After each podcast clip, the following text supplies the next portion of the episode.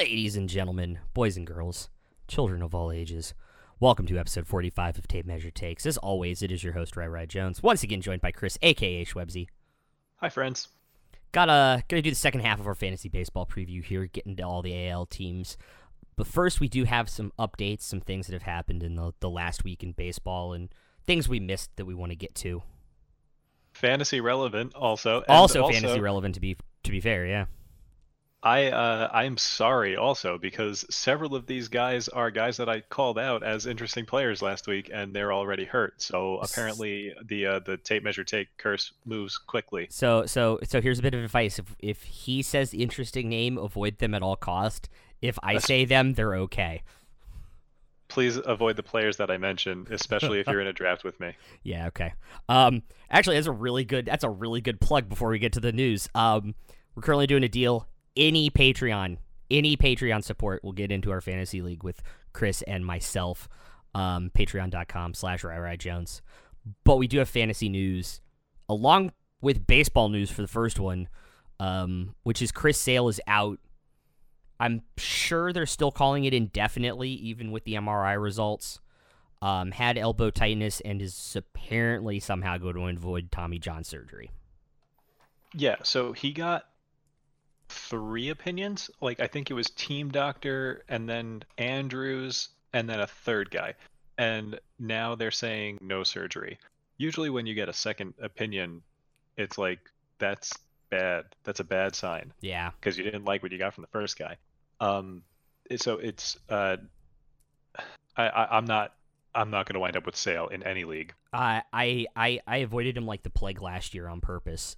Um, my opinion of it is, and I get the idea of not wanting to do surgery and not wanting to sit out the year, not wanting to do that. I think Tanaka is the exception to the rule here. It will come back to bite you at some point. We've seen a lot of guys who put it off and rehabbed it and then had to get it anyway.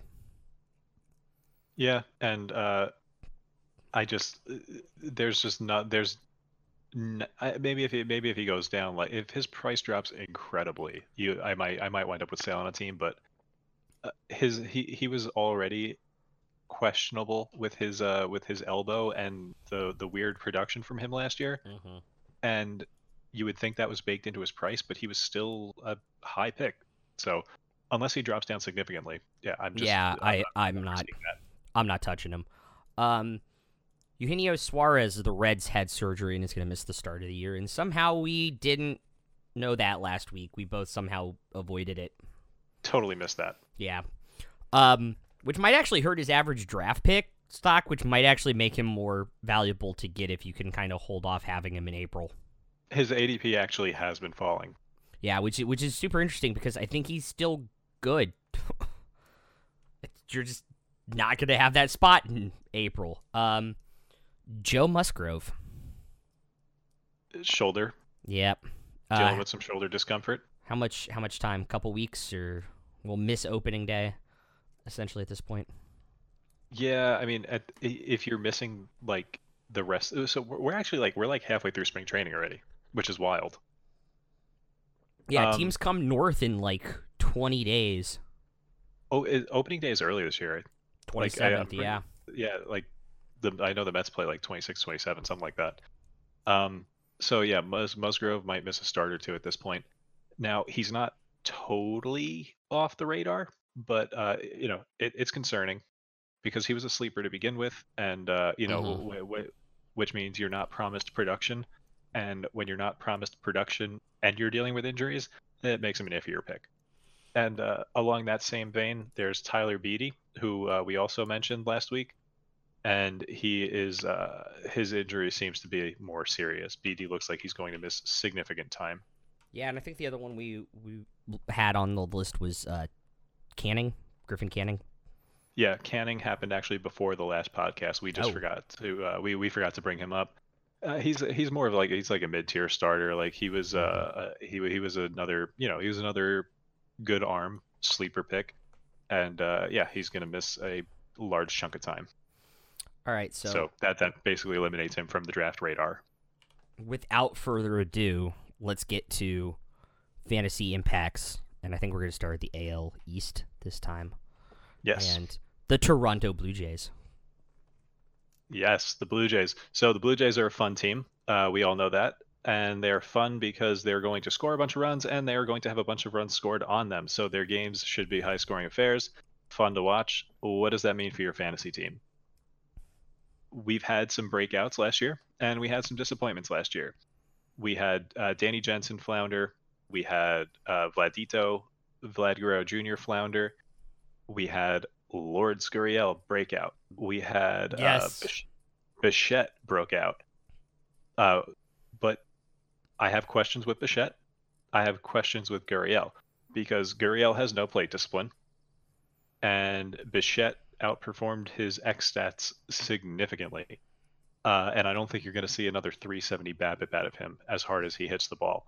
Um, Yeah, his he hits the ball hard, but not consistently enough to give him like a you know a huge average exit velocity.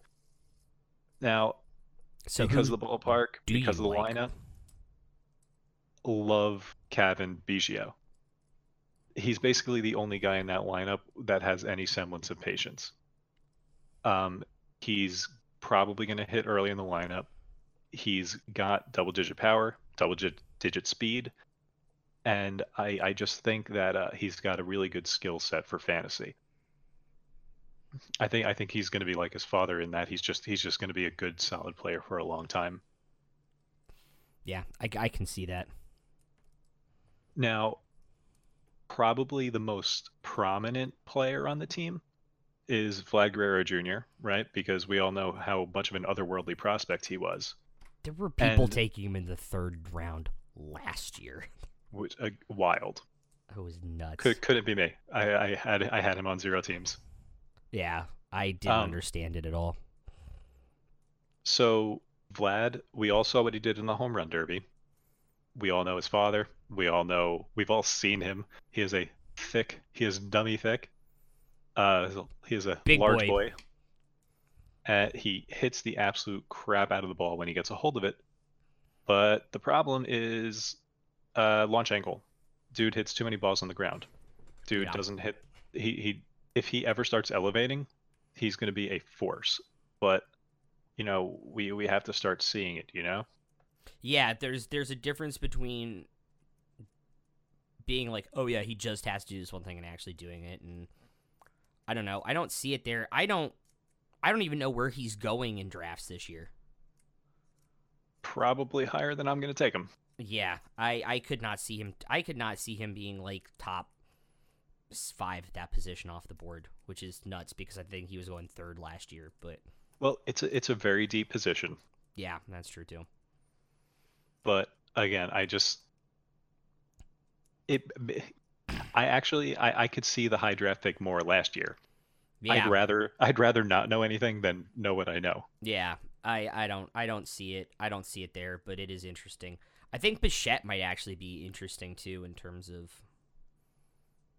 just Yeah, like he hit can like he produce without the BABIP too, which would be interesting. Yeah. he Um. hit uh, his his like his OBP was okay, but it was inflated by the batting average, which was inflated by the BABIP. So you know, if if those if the luck comes down, I I don't know how productive of a major leaguer he's going to be. I think the answer's probably still productive, but not ridiculous like it was last year. Um. Moving on to a team that you know I, I think everybody knows but doesn't really talk about in terms of how good they are is the Rays. Yeah, I well because they're a sum of the parts team, right? We we talked about this in Yeah. a previous podcast where like what I think like one guy got more than four WAR, was it, or or two guys, barely? I think we had one guy over f- four and three over three. Yeah, and there's a good reason for that. It's not because they didn't have good players. It's because no one on the team plays a lot, and WAR is a cumulative stat. They only had one guy get 600 plate appearances last year, and he is in San Diego now. So, I mean, you, you can feel pretty confident about Meadows playing every day. You can feel pretty confident about Adames playing every day. But then who else? Yeah, So we uh, generally, when I'm looking at playing time projections, I'm looking at uh, roster resource on Fangraphs, Mhm. and right now the guys who aren't listed in their starting lineup Arozarena, Wendle, Margot, Nate Lowe, Daniel Robertson, Jose Martinez. These are all players with legitimate major league skills. A lot of these guys hit. A couple of them are great on base guys. Margot's a great defender. Arozarena, they just traded a top 50 prospect for. These guys should get playing time. What are the Rays going to do? Yeah, I think the question is going to be more how, with drafting a Tampa Bay Ray player, is do you think they're going to be one of the guys to potentially get 600 plate appearances? I'm, I'm honestly I'm terrified to draft any Rays position players Player, Yeah. who aren't um, Austin Meadows, unless I'm in a daily league and I can actually like you know bench them on a given day. Yeah. Daily daily league obviously different um too. But their pitching still is a really good pool to draft from and I think you targeted one of them for your interesting pick as well. Yeah, so he's a middle reliever, so he flies under the radar a little bit, but I don't think he will for long.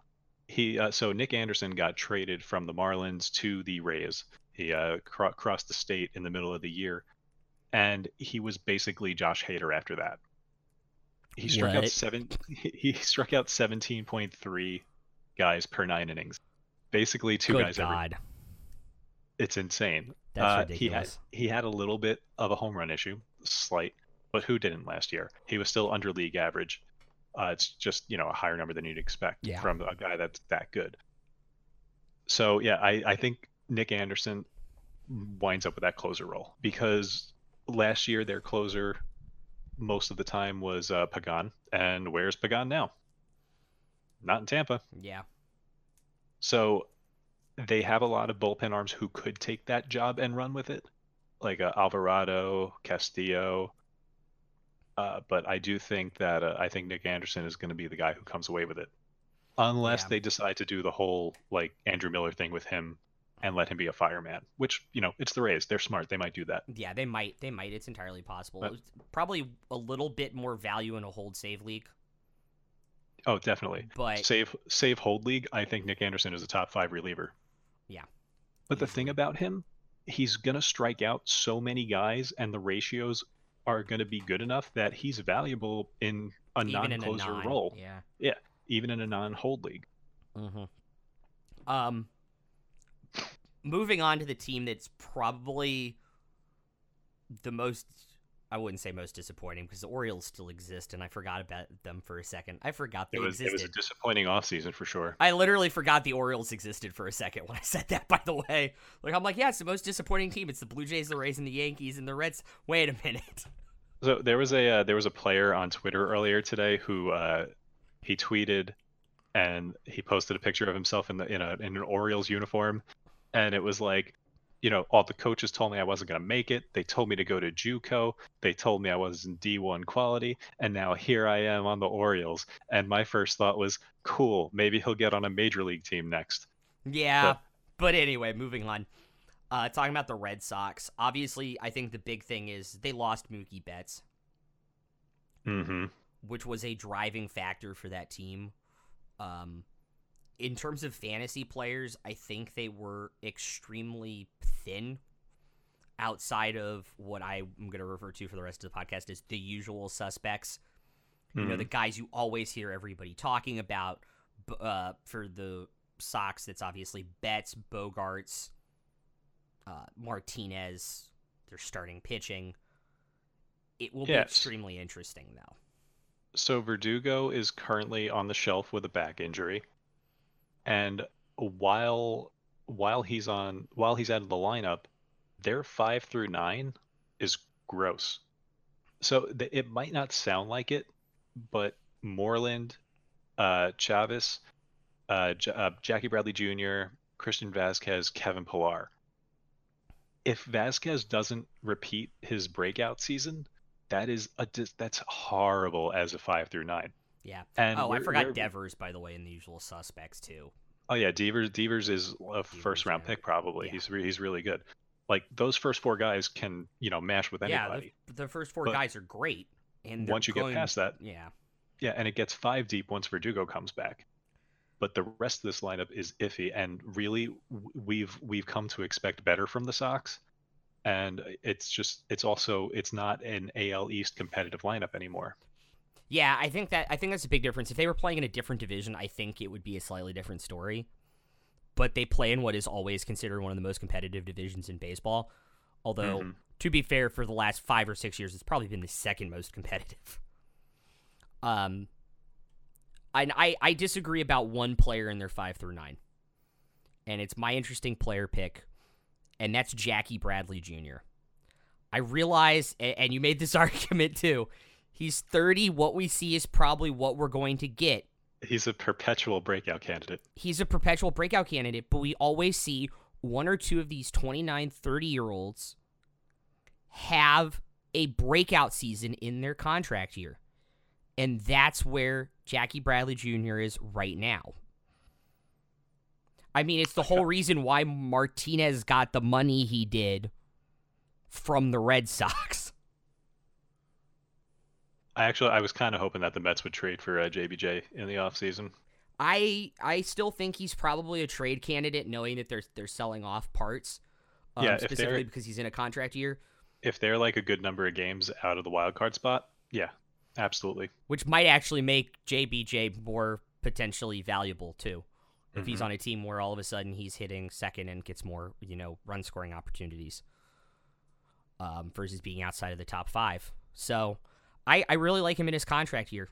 I feel like it may be like short lived, but it might actually be his breakout year because you know there's money on the other side of the season. Could be. You know, some guys are motivated like that. But uh, so let's move on to uh, The most Team- injured team in New York yeah, for once, and it's not the Mets. for for a couple seasons running now. Yeah, seriously. It's So been the an absolute Yankees, nutty story. the Yankees are in shambles. It's really, I know. So Stanton's gonna miss the beginning of the season, and Judge looks like who like who knows right now because the way they were describing that injury, it sounded like they didn't even have like a good diagnosis. It was just like, yeah, he's got some pain around his pectoral and it hurts a lot, and yeah, we're holding him back for a bit. So who really who knows there? Uh, and anytime you're talking about like a pectoral injury or an injury around your your uh, you know your torso, that kind of stuff takes you out for a while.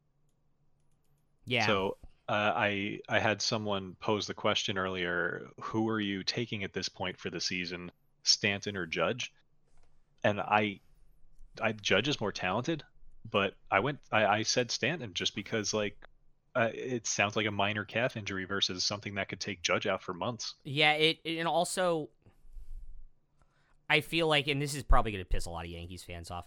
I feel like you're also getting more of a known qu- quantity with Stanton, too.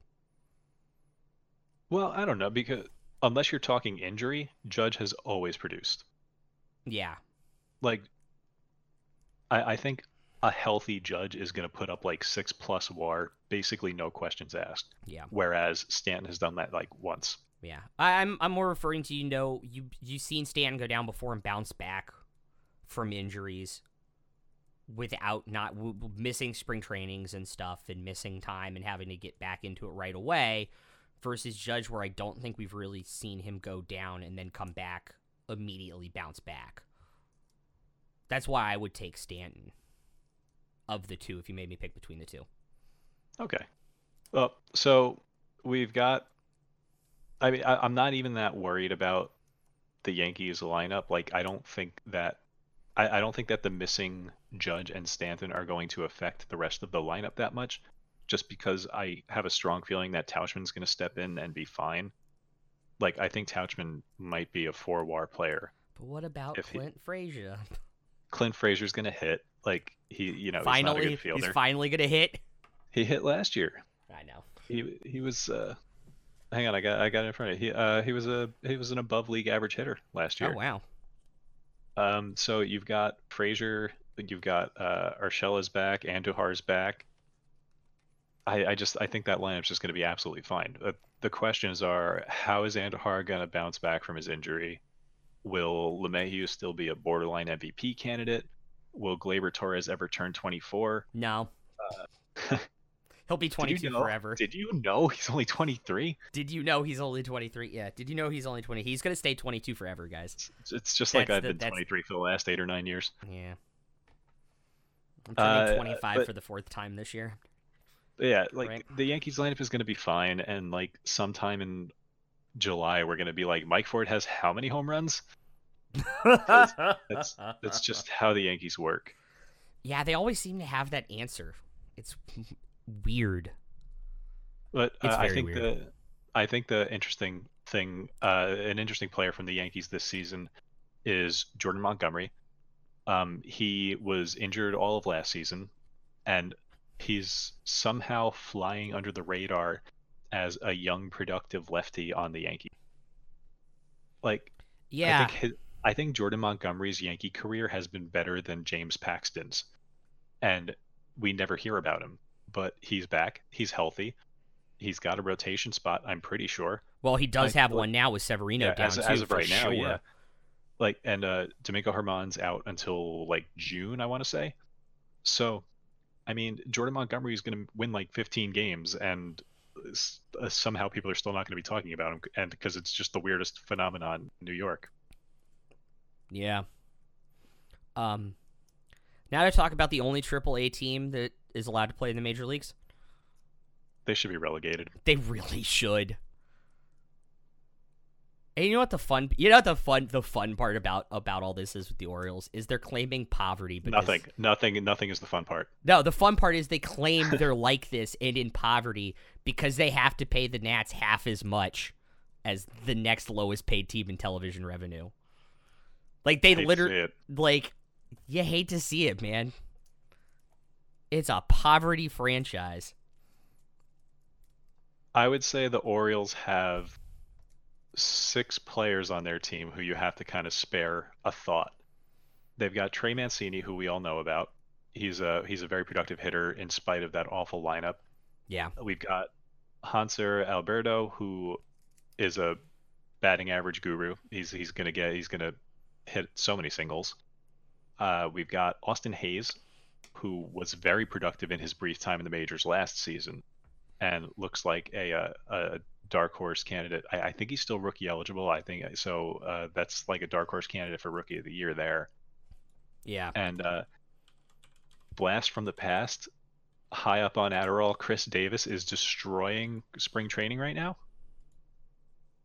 He almost took Charlie Morton deep yesterday. Charlie Morton, who was like the best in the majors at home run suppression last year. Yeah. So uh, I'm not going to draft him, but maybe uh, maybe you've got bigger stones than I do. And he is uh, not rookie eligible by the way. Hays. He's played 20 games in 3 straight seasons. Uh, really? Yeah, he came up in 17 and 18. Huh. Well, the more you know. But I still like Hays as a as a uh, late round outfield pick. Oh yeah, totally, especially in like a 14 team league. Unless, I actually have a league that rewards you for like having the rookie of the year. Oh wow. That's, actually relevant for me. Good to know. Yeah. But uh, probably not for you because you're not in dumb leagues like I am. So How uh, many leagues are you in? to say I'm Are- dumb. I'm in a dumb amount of leagues. Are you gonna plead the fifth? Okay. Uh, Uh, five is five is about right. I like um, I like Chris Davis though. I, f- I feel I feel like that's the comeback. Hey man, I'm not gonna do it, but again, do it, man. Did you do it. I will encourage everyone to do it, but I'm not gonna do it myself. Uh, so don't do what I did last year.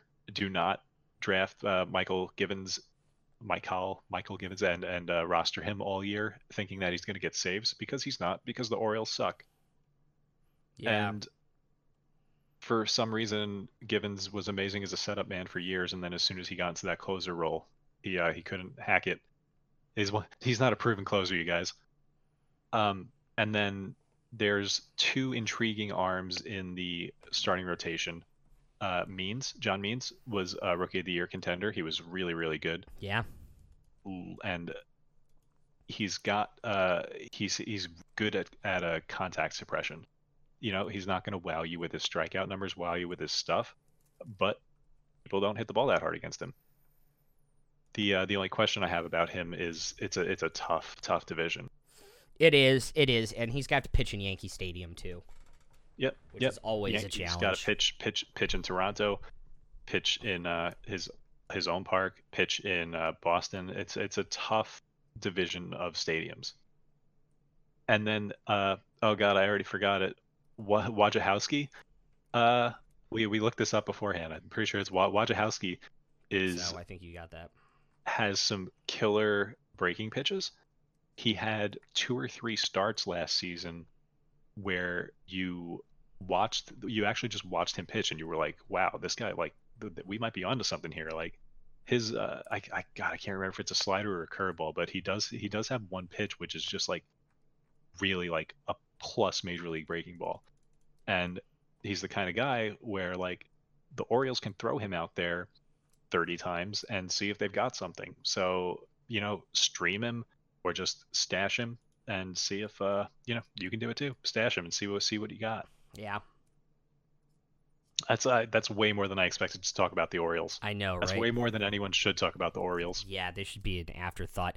Um, to one of the more interesting teams that I think people, everybody likes talking about this year, especially this offseason with what they did, the White Sox are all of a sudden like here. Yeah. Trust the process, but it actually works. Sorry, Sixers fans. We were talking about this pre-pod and I thought like I was looking up and down the lineup and I was like, wow, this is like this is solid. There's not a lot of holes on the team. The bullpen kind of sucks, but other than that, They they could even Definitely be a Even wild card contender. They could In the definitely bullpen, the they wild go, like, card. four deep, I think, which is you know it's not great, but it's enough to to win a bunch of regular season games. Um, I also I also hate to say this, but they probably will have one of the most interesting prospects to go get a reliever at the deadline too if they need one. Who's that? Madrigal. You think they trade him? Uh, it's possible. You know, it, it's really really funny. In and I forgot who did the article right after the Nats one, where they talked about the deadline after a wild card team wins the World Series because it's happened, especially since the second wild card era, like four times. The off season for potential wild card teams and the trade deadlines for potential wild card teams, there's like 44% more player movement. Huh? Yeah, I, I guess it, it makes sense. It's, league- recency bias. yeah, it's a league of followers, and when Yeah. you see and when you see the wild card team win, you're like, I could do that. And so I could definitely see them if they think like, oh yeah, we're bullpen armor, we're this guy way. I could definitely see them moving Madrigal. Uh, I mean, I I could see it. So, uh, fo- following up on the Madrigal thing, uh, a point that I wanted to make was the White Sox are full of guys who you would think should be power speed threats or just speed threats. And they just, the organizational philosophy just seems to be to not run a lot.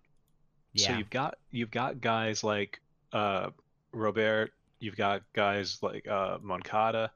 Are they going to run? Like they stole a ton of bases in the minor leagues, but I'm just not sure if they're going to steal more than 20, 25 bags in the majors just because it's just not what the White Sox do. Yeah. They've got a killer lineup. I kind of it, it it made me think like Twins light. They've got I think eight guys who are currently projected for 22 plus home runs. It's a good ballpark. They've got talented hitters up and down, and it's a it's a nice balance too. They've got some guys that hit for average, some guys that walk a lot, plenty of guys hitting dingers. It's I, I think this is a really underrated lineup coming into the season.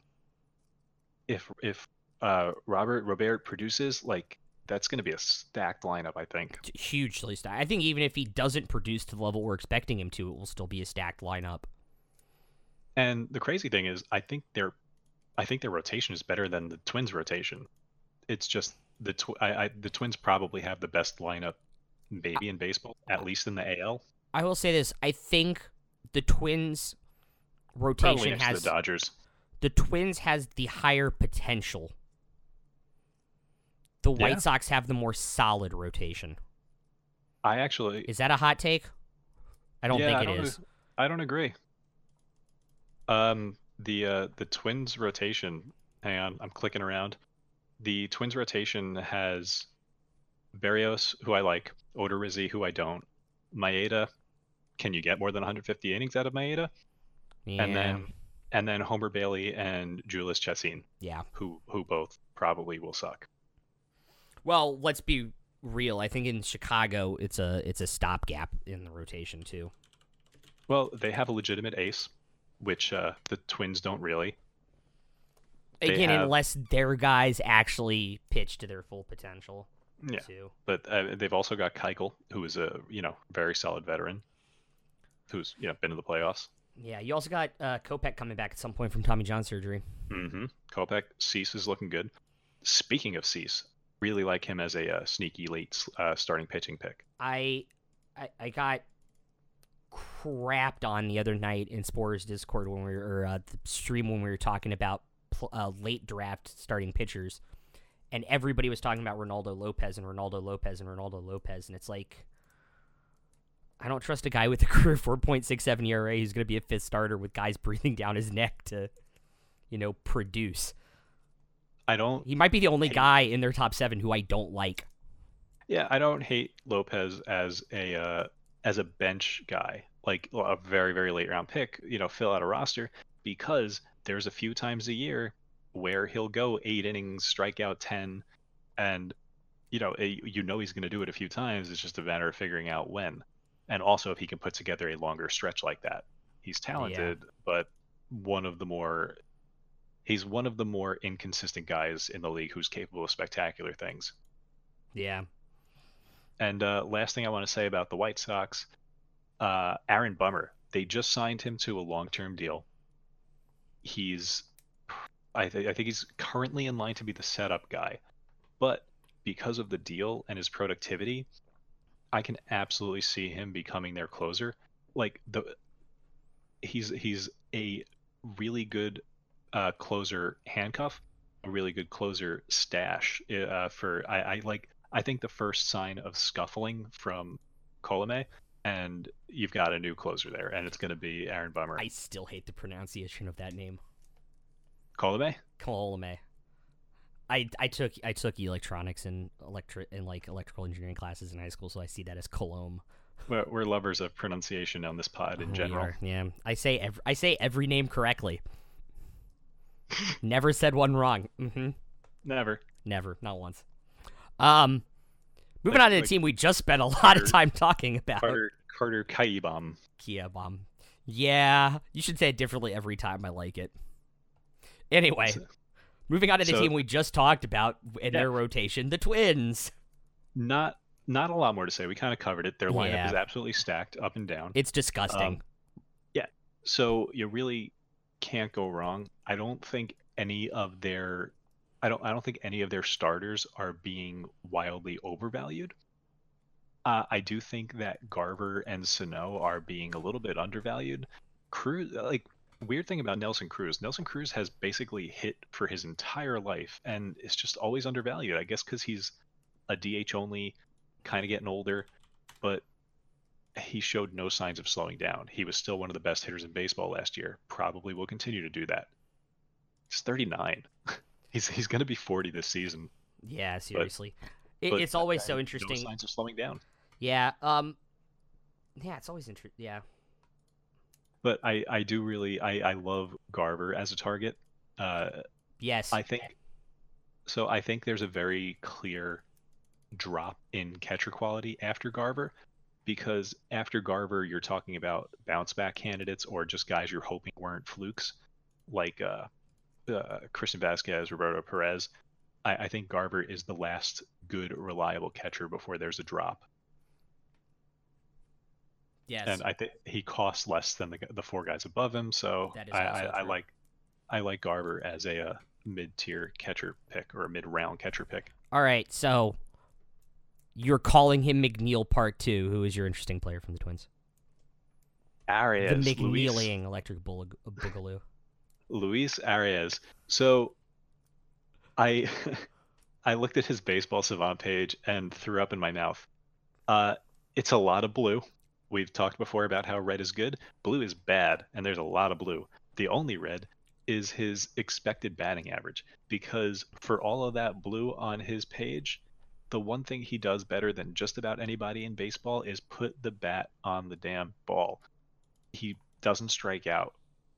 And I, do, I I think with some minor tweaks to his game, if he ever starts elevating it more, getting it in the gaps more, getting it over the fence a little bit more, I I think you're looking at a, a highly productive hitter, and he's going to be in the lineup most days in a in a very very as we said productive lineup. So the RBIs and run production should be there. He scored a lot of runs in his brief time last season, and he's a really good balance pick to balance out like an earlier Gallo pick or an Edwin Encarnacion pick, guys that you know are going to hit 220, 230. It's nice to get a uh, reliable batting average late in the draft and Luis yeah. Arraez might be that guy.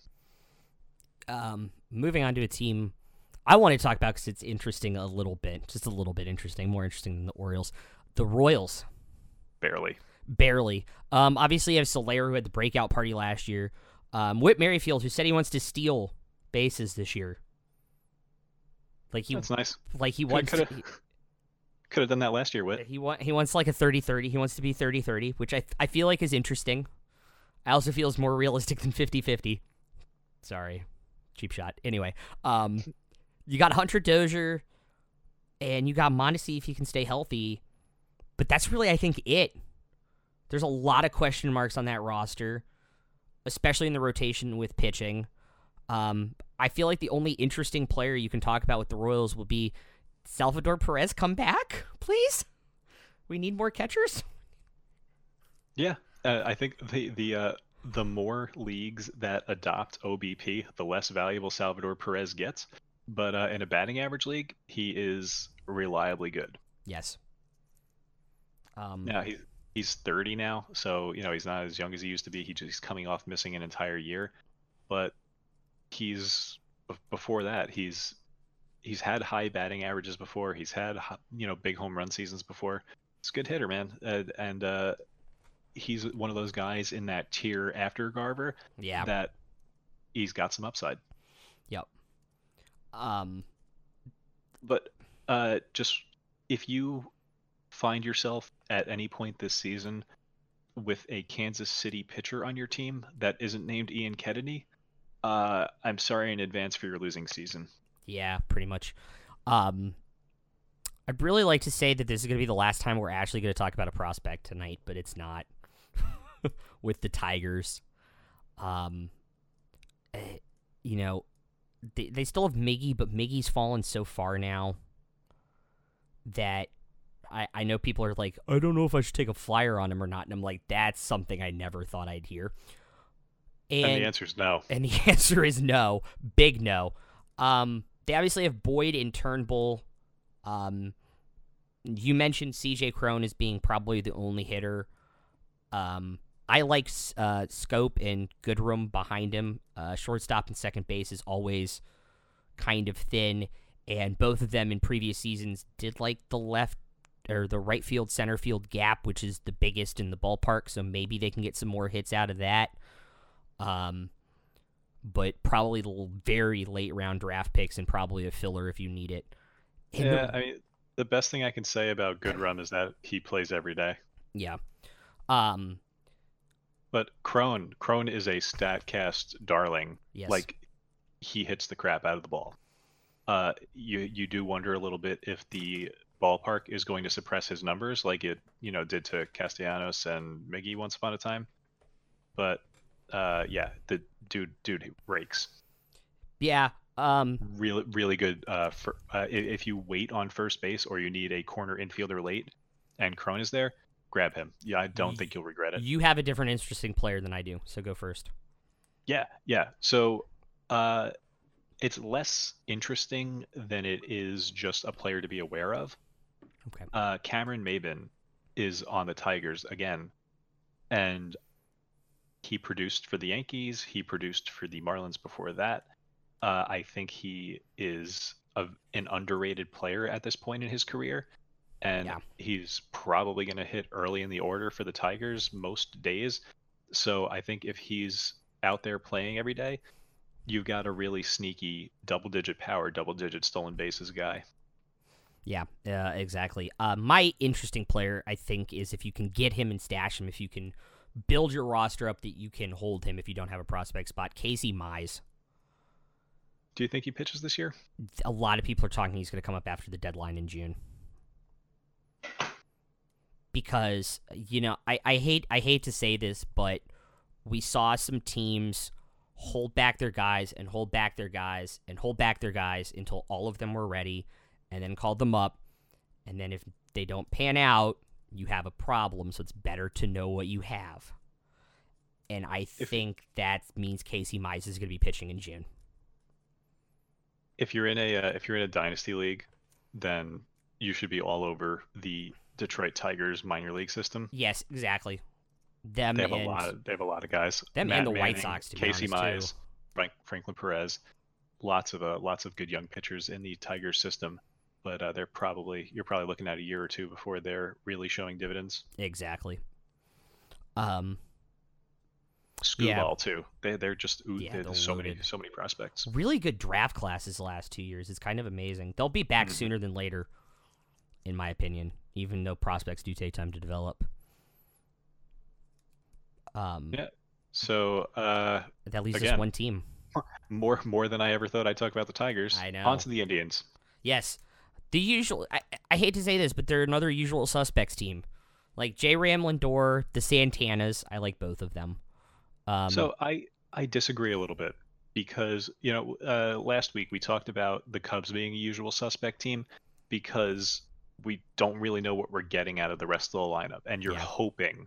Whereas with Cleveland, yeah, you have your you have your stars that you know are probably going to produce, which uh, you know Carlos Santana, Lindor, Jose Ramirez, but like the other guys in the lineup have done it before. Like yeah, uh, like uh, the guys that I pointed out to you, Franmil Reyes and Yes. Domingo Santana. I had Santana in my usual suspects because of how much I like him. yeah, dude, you could you could see, and I don't I don't think this is ridiculous. I you could see 60, 65, 70 home runs out of Franmil and Domingo Santana. Yeah, I think I think you could too. Um, Clevinger, of course, who's missing time, will be back late April. Yeah, his uh his draft stock has fallen a little bit. Don't let him fall too far Yeah, because if he if he only misses three four starts, he's still going to wind up as a top 15 starter at the end of the year, and, I think that's easy. Then Bieber breakout again. Second year of Bieber breakout. popular um I don't want to say bust, but popular regression candidate. Yeah, yeah, he's he's definitely got some question marks there. Um, and Mercado too. I don't think we talked about Mercado in terms of batting production yet. Yeah, he's a uh I actually think he could have a similar batting line to Maybin, except he's a bit of a bigger name because he was so recently a top Yeah. prospect. But I, I do think if you get Mercado as your third, fourth outfielder, I don't think you regret it. Uh, and after, a, but after a little bit of discussion, you and I actually agreed on the interesting players from the Indians, which Well, were we're, we kind of merged two, yours and mine. We did, yeah. Um, which is Plesac and Civale, which are their fourth and fifth starters. Um, the Indians, and especially these two guys, I think in limited time last year showed their potential and what they could do. And if you're in a league that requires you to have deep starting pitching, these are probably two of the guys you should go for because the numbers are there and the Indians are good at turning out pitchers. Yeah, uh, of the two, I like Civale more. Um, I I just I think Plesac was doing it more with smoke and mirrors, and I I like Civale's repertoire a little bit more. I think his I think his repertoire fits what the Indians are good at working with a Yeah. little bit better. See, I, I, I am, and this is why we disagree. I'm, I'm a smoke and mirrors guy, which is why I like Plesac more because those, because to me, like those guys, if they have a pitch not working one night, they know they can smoke and mirrors with their other pitches. Uh, yeah, so I I think uh, I think with the Indians, uh, the Indians are a fun team because they get they they have a nice combination of guys we know are going to produce, and then you're you're like sneak picks later in the draft. Yeah, I think, it, I think the AL, and looking at it too, looking at all these players in the depth charts, said the AL Centers could be really competitive between the Yeah, top three the- teams. I, I feel like uh, going into the season, I I was way more impressed with the White Sox and the Indians lineup than I thought I would be.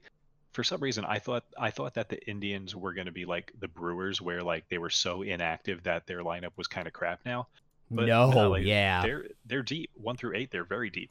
yeah. It's like, uh, wh- where did this happen? How did this happen? Yeah, like C- Cesar Hernandez is solid, man, So- and Roberto Perez again, big had a big breakout last year, and he's one of the best defensive catchers in the league. Yep. Like, uh, I think that's going to be a solid. It's going to be a fun division. Yep. And now we're on our last division. Yes. Uh, and I think I think we start with the team that made the second best move of the offseason. I- I'll put Cole at number one just because it's been what the Yankees have been missing for like a decade now. Um, the Angels. Um, you've obviously got like the guys that everybody drafts. You know, Rendon, Trout. Um, looking beyond that, in that lineup, I like Tommy La Stella a lot because that lineup's going to produce and maybe he can get some, you know, RBIs and runs when, you know, 3 and 4 don't do it. Um you have Castro behind the plate as an interesting mid-tier catching candidate. Um and then obviously Hansel Robles is the closer. Um could be a really really interesting draft pick if you So- miss out on the top line of cat closers. I think the I, I think the Angels are a better team when Fletcher is in the lineup over La Stella, but Fletcher is a better real life player than fantasy player. Unless you're uh, you in an OBP league, Fletcher is pretty fun. Uh, he ba- he basically he's another one like Arraez where he just never strikes out. Yeah. Uh, but he's a strong defensive player, and if he's if he's in the lineup and batting near the top, that's a good spot to be in. Um, you you had this in here, and I think it's an important note. Make sure you know how your league rules work with Ohtani. Yeah, dude. If I, I was in a mock draft the other day and I drafted Shohei Ohtani, and then I realized that I only drafted half of an Ohtani. Uh, I only drafted the pitcher half of Ohtani. Yeah, Uh, so yeah, some leagues, Yahoo comes to mind. Uh, they treat hitting and pitching Ohtani as two different players. yes, So yeah, make sure you know your league format. Make sure you know how they treat two-way players, and don't uh, do what I did. yep.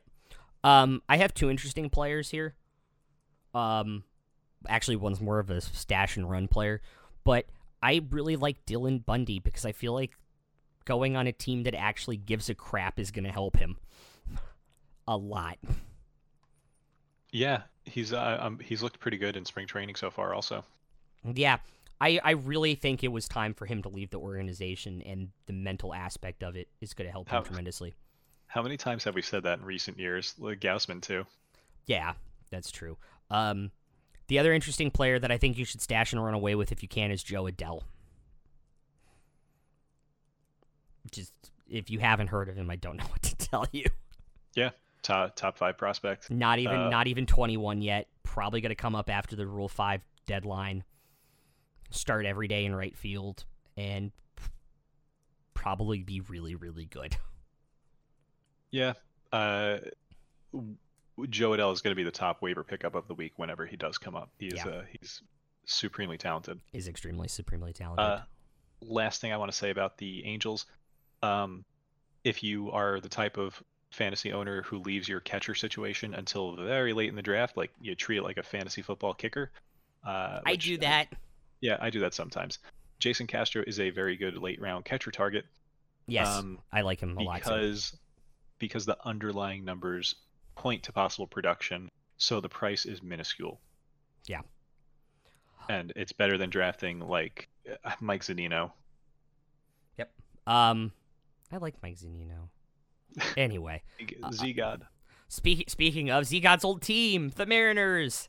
Nah. Transitions. oh, oh, sorry. Last thing about the Angels. Uh, Andrew Heaney, not a household name yet. Great pitcher. Uh, snag him uh, if uh, you know if, if you're looking for a pitcher. Don't know who else to grab. Heaney, so good. Uh, he should be a household name. Okay. Basically, one of the best sinkers in baseball at this point. He Okay. basically, he uh, he's like an interesting thing about Heaney. He utilizes his two seamer up in the zone, which is very you know you would think it was counterproductive, but he makes it work because it's just that good of a pitch. Interesting. Yeah. Um, I You know had, what isn't interesting? I had the perfect transition and you ruined it. That was what was interesting. Um, but seriously, the Mariners. They're interesting, dude. Yeah, I kind of I kind of am interested in this.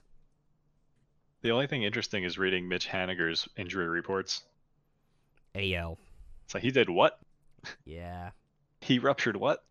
Oh man, dude, you put the Heaney thing in the Mariners. Is that what? Yeah. that's why we, that's why I missed it. Um notable he notable Mariners notable notable going to have a bounce back year every year Kyle Seager is my play is the only player I think we need to talk about. Kyle the better Seager. Kyle the better Seager. Um it's a ton of unproven guys that could be very very interesting if the Mariners actually prove out to not be a tire fire. Um, well, ev- everyone knows that the steals obsessed person in your draft is going to draft Mallex Smith way too early. Yes. I, I have that down. F- uh, Fraley's interesting too. Um, I think he's at second for them. I will double. I, I- will double check. that. Outfield. Oh yeah, and he's at outfield for them. Yeah. Um, I Evan White. Oh yeah, sorry, I flipped it in my head. Shed Long Jr. is their second base, Yeah. and I think he's an interesting pick with how shallow second bases. Uh, it looks like Evan White has a job for the year, unless uh, I, I mean, I guess he could get pushed by Austin Ola maybe. But it looks like he's got a job for the year. He was very productive in the minors. He's got a great glove, so you know that always helps keep a guy in the lineup. And the perennial And- question for the last three years is J.P. Crawford gonna break out? No. Uh, he's I a- like how a- fast that was. he is a he is a good defending. Yeah.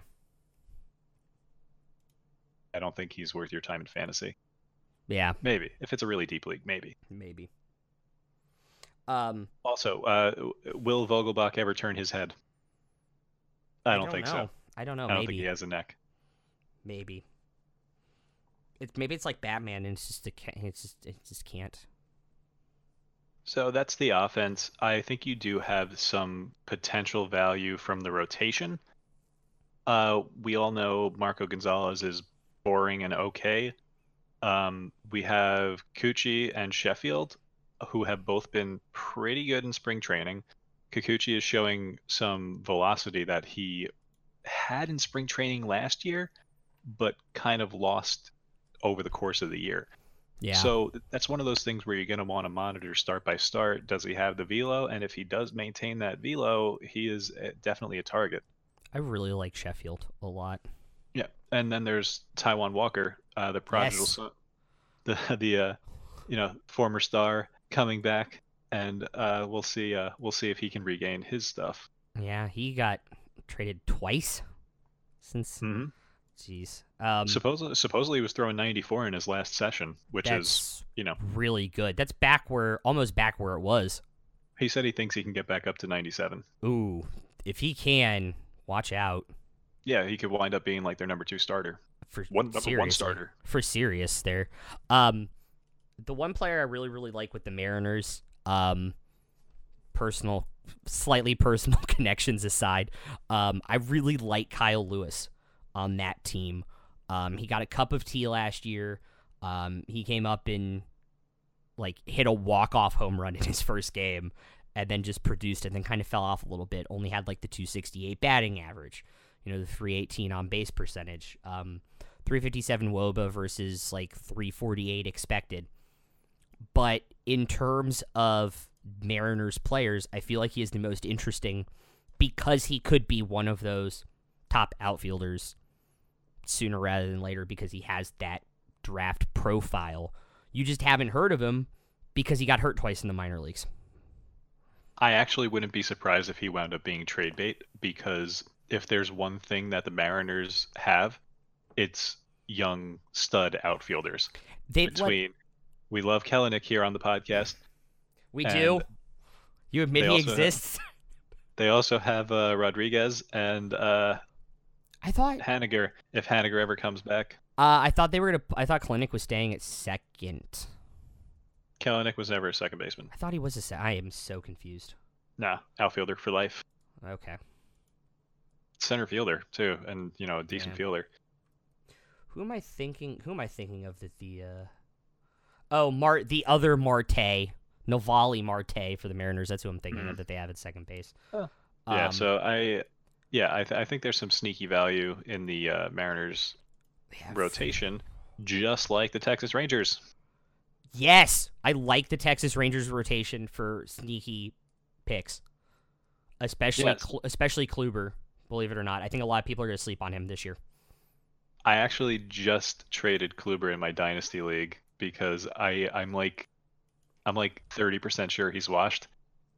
So I traded Kluber in a deal for Mackenzie Gore. Okay, that's a Okay. thing that happened. That is the thing that happened. Also got Nimmo in that deal. Love me some Brandon Nimmo. Okay, that's But, a uh, little bit better. Yeah, I thought you did that straight up, and I was like, "What?" I mean, he is the top pitching prospect in all of baseball, and it's Yeah, a dynasty fair. league. That's fair. That's fair. So uh, yeah, so the Rangers have Kluber, they have Lynn, they have Mike Minor, They have Kyle and they Gibson. have Kyle Gibson and Jordan Lyles. Uh, I don't know if you remember, but Jordan Lyles was the best pitcher in the second half last year to never make it into the fifth inning.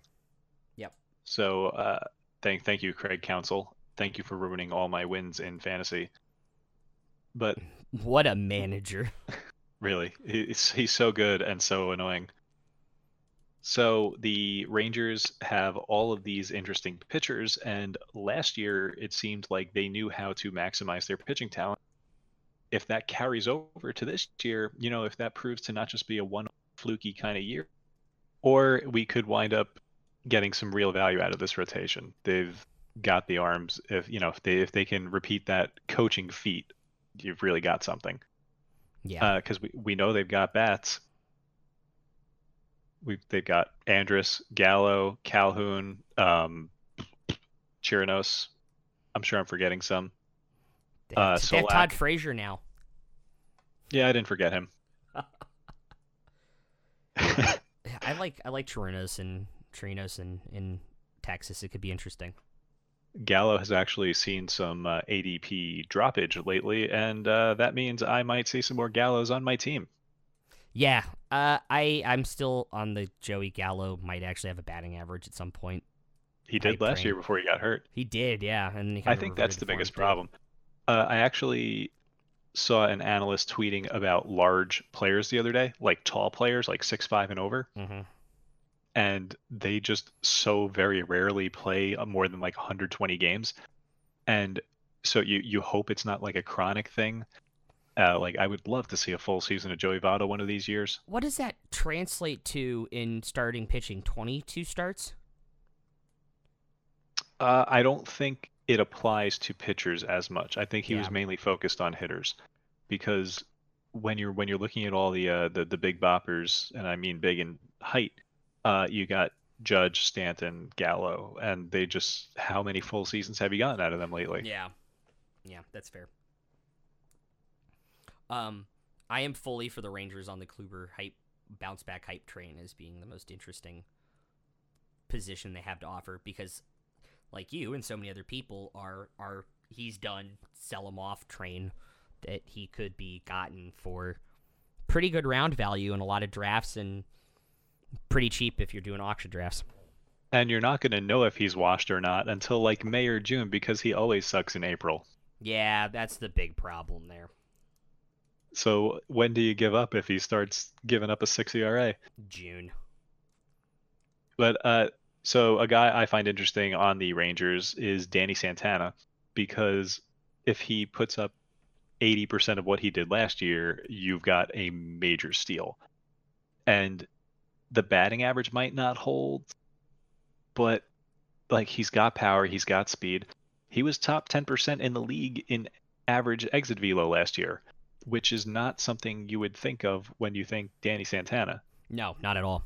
He was like uh, I always thought of him as like a slap hitter until last year, and all of a sudden, again, top ten percent. Okay. Do we have to talk about the next team, or can we just talk about their interesting player and move on? You can just bang on a trash can for thirty seconds, and we can call it a call yeah, it a section. weird. Um, my my note for the Astros is where are their batters going to fall in the draft order now? Because can you trust previous season projections that you used to draft these guys with? Yes, And I know you hate this argument. yes, you can. Um, Yeah, I, I feel like I feel like the only people it's going to hurt are the you're not drafting them super high guys anyway. You Hmm. know, Springer, Brantley, maybe Correa. Bregman. I still think, well, no, with how deep third base is, maybe Bregman gets hit a little bit too. Um, I don't think Altuve gets hit. Reddick might get hit, but I don't think a lot of people are drafting him anyway. Nah, he's kind of boring.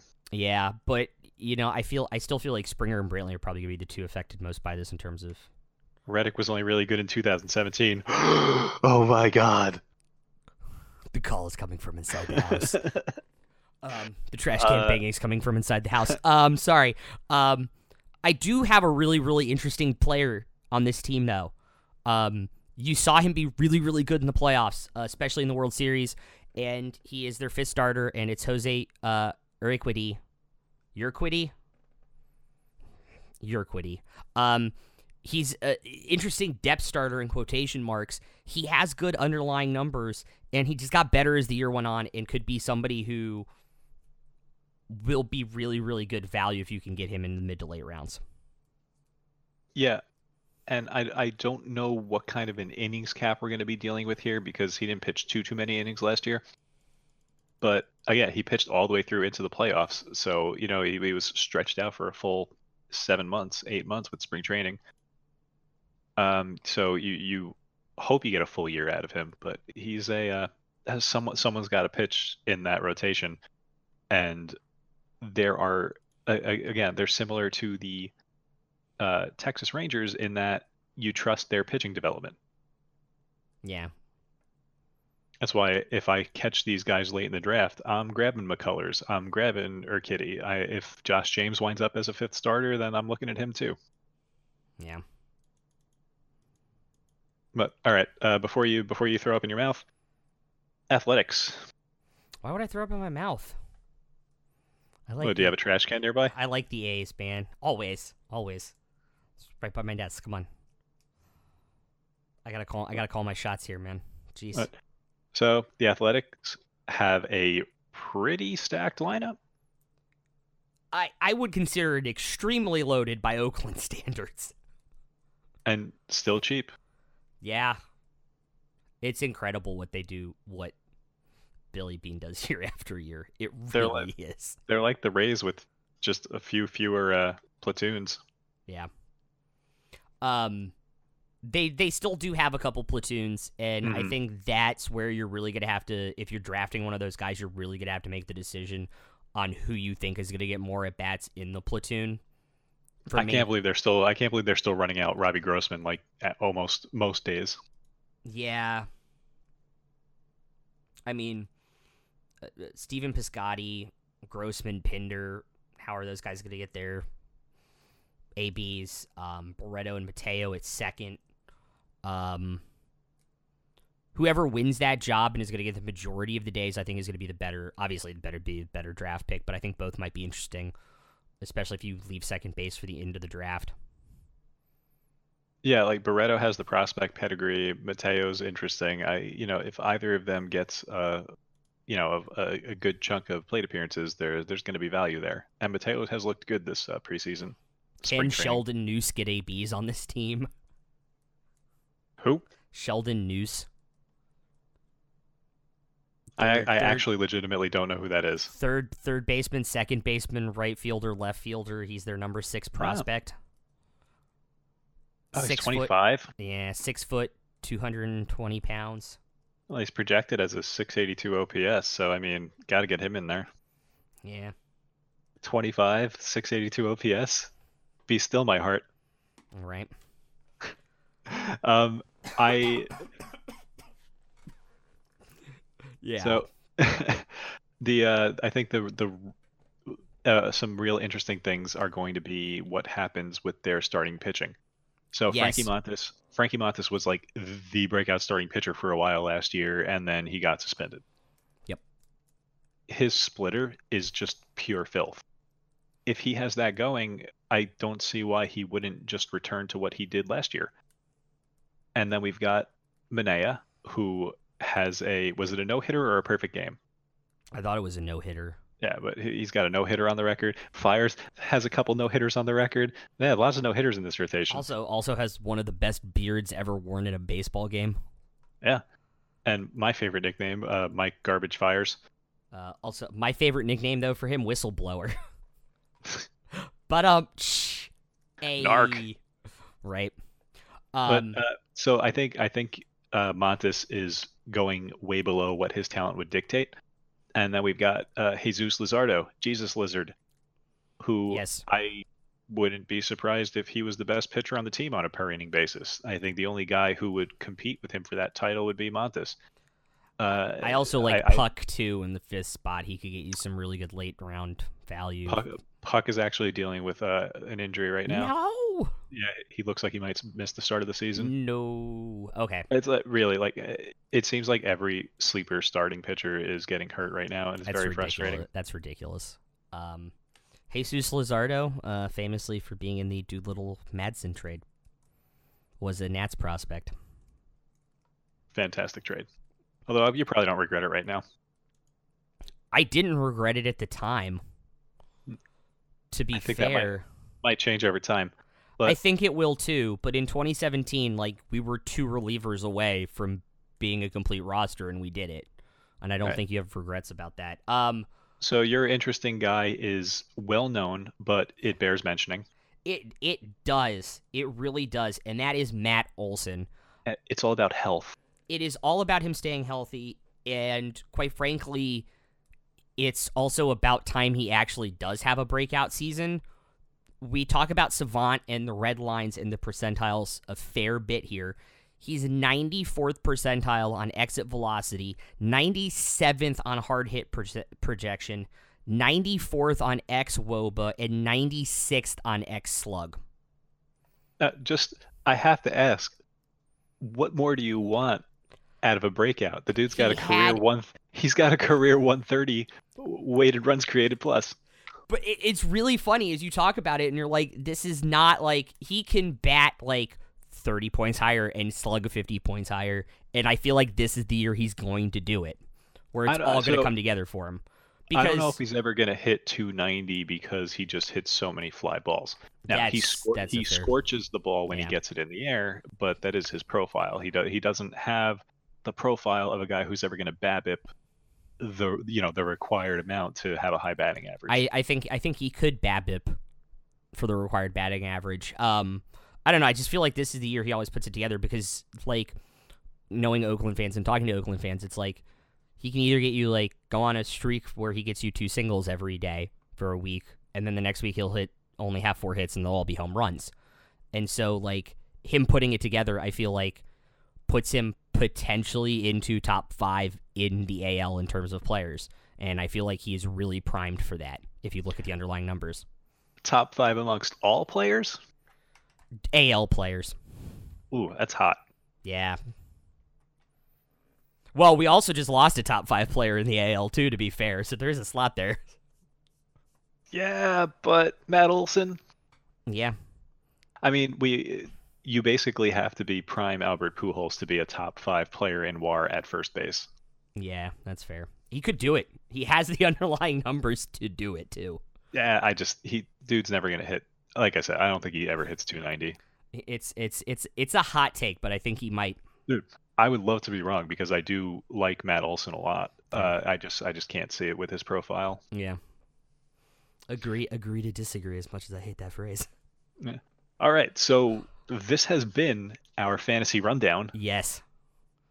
We're gonna talk a little bit about MLB the Show before we wrap things up because uh, we we've gotten a couple of streams lately. We're counting down the days. What are, what are we? Ten days until release? Nine days until release? Nine nine days until release now. If you get if you get early access, if you get early access, you don't have to have early access. Um so we we we're not going to talk about the Diamond Club and the player rating stream. We completely ignored that last week and I feel like that's a conversation for another day. Um Yeah, I just don't want to get you started on Juan Soto. I know. Um, I completely lost my, my train of thought. Um, so Really, I, you mentioned Juan Soto as a goal, then he just loses it. I know it's like I just see red. Oh, it's weird, right? Anyway, um, I see gold. Custom, custom. Ouch. it's okay. Did- McNeil's a gold too. Yeah, it's it's okay. Um, Jarred Kelenic's gonna be a diamond for the Mariners. So, Yep.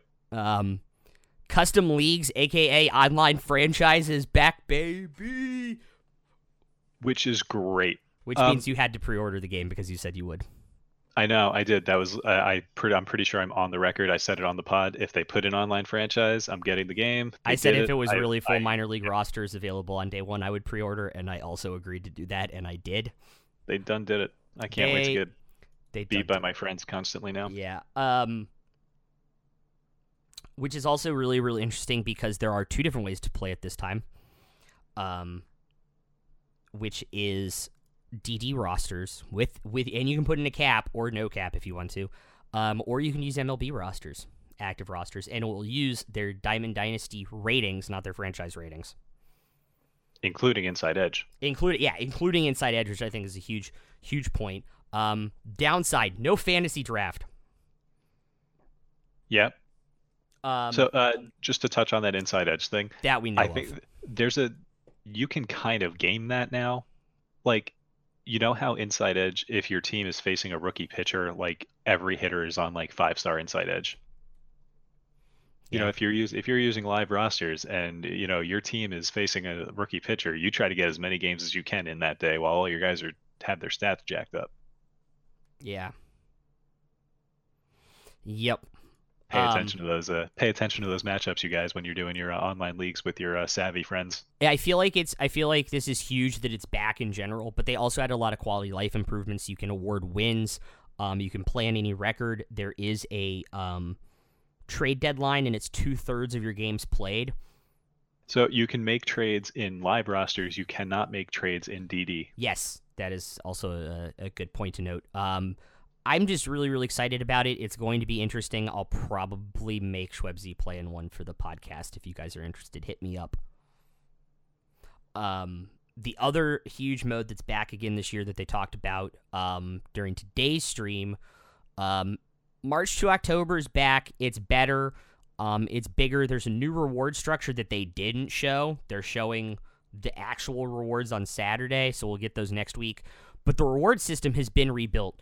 You now get rewards for Team Affinity for hitting goals by certain points, which they're calling checkpoints or reward gates. So it's like end of May, trade deadline, end of sept- beginning of September, draft, uh, the postseason. Obviously, World Series is going to get you the huge big top prize for March to October. But that's a huge difference because people didn't like that it was all or nothing. That was a huge problem last year. Love to play on Legend and lose in the World Series. Yeah, a lot of people lost in the World Series after playing it on Legend and didn't want to redo it. Um, the other huge news about this is you can replay from your last checkpoint or reward gate if you don't like how it's going. Yeah, That you- is huge news. Um, the other thing that they announced that they said is most high leverage situations you're going to be playing in um, are going to be when your team's behind and you need to bat. It's not going to be so much your guy has a shutout, finish it. Your reliever's struggling, pull him and get him out of it and get out of this jam. That kind of stuff's going to go away. It's going to be more bat situations for high leverage, and low level situations are going to be more pitching related. You're going to be allowed to make more trades. Your trades are not going to be locked to just hitters, uh, and they're going to implement a system where if you make a trade, basically immediately after the trade, you get to use that new player in uh, a pressure situation. So you get to kind of like play with your new toy. which is really really awesome. Uh, there's also now a call up window to call up players too. Really excited to call up a 68 rated rookie to my World Series hopeful team. Yeah, exactly. Um, I, I that part I didn't love unless uh, you you would hope since they're using the D, the DD ratings that you'd you know they get boosted a bit. yeah, I would I would assume they would get boosted slightly. Um, The- So it's funny because they they showed these new features. They showed the trades and then the call ups, and they're very cool features. But then you're looking at the details and nitpicking, and it's like, okay, they're showing Kopech as the call up, and he's a 68. Boo. And then they're like, oh, you can do trades now, and they're like, here's a Syndergaard trade, for example, and then the trade AI made the offer of Syndergaard for Lance Lynn, Nick Solak, Jeff Mathis. Their trade And- engine is broken, and it looks That- like they haven't yeah. fixed it. And Looking at that just turned me off so much, but it's not enough to, you know, put down the mode. Yeah, and like you know, Mills is really really good about getting feedback for Road to the Show and franchise and stuff. And one of the things that I bring up every time he asks for feedback is fix the trade engine. And I think it's important now that they're making March to October a big thing to actually you know Yeah. go back and uh, fix that. There's Um, actually there's actually a pretty comprehensive like uh trade manager, I want to say. Like you get to designate people as untouchable, you get to say what positions you want, what positions Yeah. you want, blah blah blah blah. And I mean the upside to that busted trade AI is that that Syndergaard trade was in your favor. You were getting Syndergaard. So that's cool. That's Uh-huh. helpful as the player. Yep. At least if it's going to be broken, be, broken to help the player. Yeah. Um, uh, the other thing they talked about that I wasn't expecting to see in the stream, uh, apparently they combined yes the stream that was supposed to be tomorrow with this one. Um, UI upgrades across the board. Um, uh, they've got rid of the other two options. It's only MLB uh, Network or MLB The Show theme in games, and both of the trackers will now have the um, relative relevant information go underneath the tracker instead of on the MLB network going to the right of it, which goes over the pitching meter. They finally fixed that three years later. Um, So- thank you. One thing that the uh, the UI and marketing design team mentioned, the presentation team, was that you will now be able to do the MLB The Show equivalent of teabagging your opponents. When you hit a dinger, you can force them to watch your home run celebration. And That's not going to get annoying online I I make. I make I make this proclamation now. If I wind up playing Rai Rai at any point, and I'm sure I will because of online leagues, I will make him watch every single home run celebration that I get. you assume I'm going to give one up. Just Oh. saying, Just just wait. It'll it'll be it'll a happen. You're gonna blow. You're gonna blow me out of the water. Let's be real here. I'm man enough to admit that. Um, they're Bring added. They added new trackers to um or new score bug ticks to moments. So they have one for the 50s and or 60s and young earlier, and they have one for the 70s and 80s, and then they have a 90s and 2000s one for The 90, the 90s one felt very nostalgic. The 90s one is what I grew up with, and I kind of loved it a lot. Although the 70s and 80s ones I also liked because it looked like the score bug from like the old Reds VHSs I had of the 76 World Series. Um, Oh, and uh, we mentioned uh, we mentioned Cavan Biggio's dad earlier. yeah, he's Guess in. who's in the game? Yes. Um, he is also the my favorite weirdest statistic of all time. He is the only player with 3,000 hits, 600 doubles, 250 home runs, and 400 steals. He was good, y'all. He was good. Um, the last thing, minor thing, was the strike zone now shows Oh. balls and strikes. Oh, you know, I just realized we're gonna we're gonna probably gonna have like a gold uh Craig Biggio card, like oh, a catcher. are, yeah. Oh yeah, gold catcher, Craig Biggio. Hell yeah. That'll be fun. I dude, I don't know if they do his Or just a secondary. if they do his second year card when they moved him to second base as like the pre-order diamond, you could see him being played at catcher and second base early in the show. Mm-hmm. That might be a really good pre-order pack card actually if you can play him Yeah. at catcher. Um, especially because the early game, early year catchers have a problem outside of like live series. Um, I think that about wraps it up. Except for one more thing that You I sure? Because I could. I, I'm happy to go back over my Nets fantasy advice. No, I think I think we're good. Um, we do we do have to ask a question though, and it is a trivia question of the week.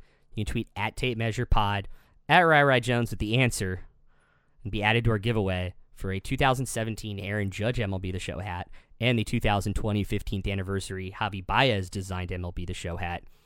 And this week's question is: I'm going more modern this week. I was told to go more modern. During Rickey Henderson's 130 steal season in 1982, how many times did Rickey steal home? Let's go more modern. It's only 40 years ago. Right? we'll get more modern as these go along. Don't worry. Don't worry. Next week's gonna be the last one. We'll give it away after pre-release weekend.